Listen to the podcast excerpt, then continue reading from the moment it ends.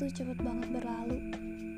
Hari ini tanggal 12 November 2020, 50 hari menuju 2021. Ya, masih ada waktu 50 hari untuk mewujudkan harapan lu yang udah ditulis di tahun 2020.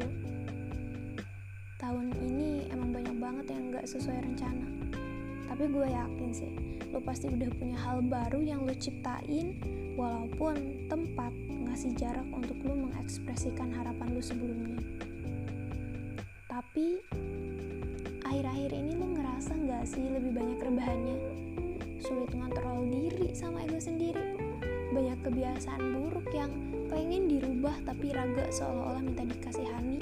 Padahal kalau dipikir-pikir lebih banyak malesnya daripada kerjanya lu yang minta tuntutan istirahat setelah kerja atau ngelakuin hal yang butuh tenaga, pikiran, dan jiwa, ya kerjanya satu jam, istirahatnya tiga jam. Ngerjain tugas beberapa jam, nonton video dan scroll medsosnya berjam-jam.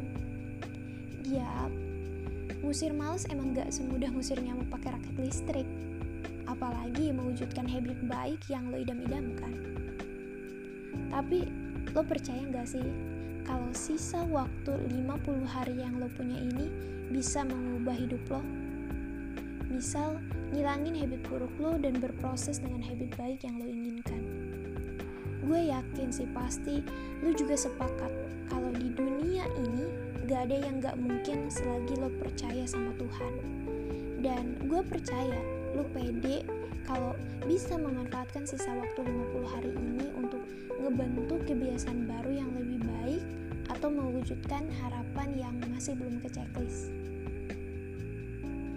Tapi kadang keinginan itu bisa jadi cuma omdo atau omong doang. Hari ini lu bisa mau berubah.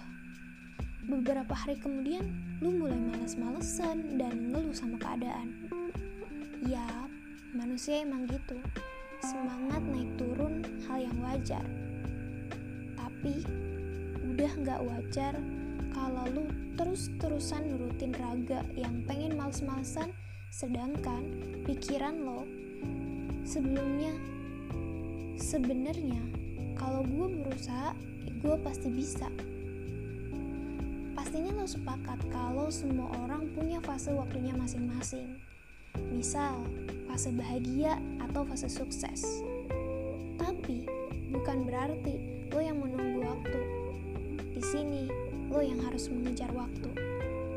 Sekarang lo tinggal milih nih, lo yang membunuh waktu atau lo yang akan dibunuh waktu.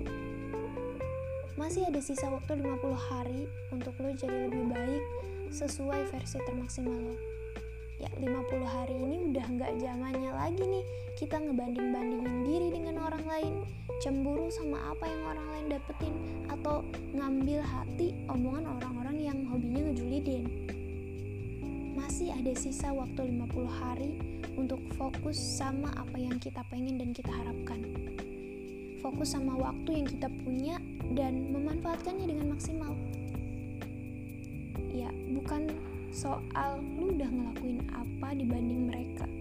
Tapi lu udah ngelakuin apa dibanding diri lu di masa sebelumnya?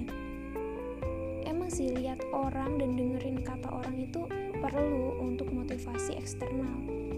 Tapi dengan menyusun lagi dan proses serta rencana balik ke niat awal dan tujuan itu adalah motivasi internal yang akan ngerubah hidup lo 50 hari ke depan.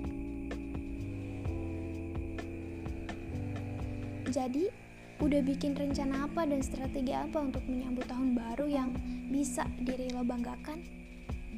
My name is Tida Ruspita, and as always, thanks for listening.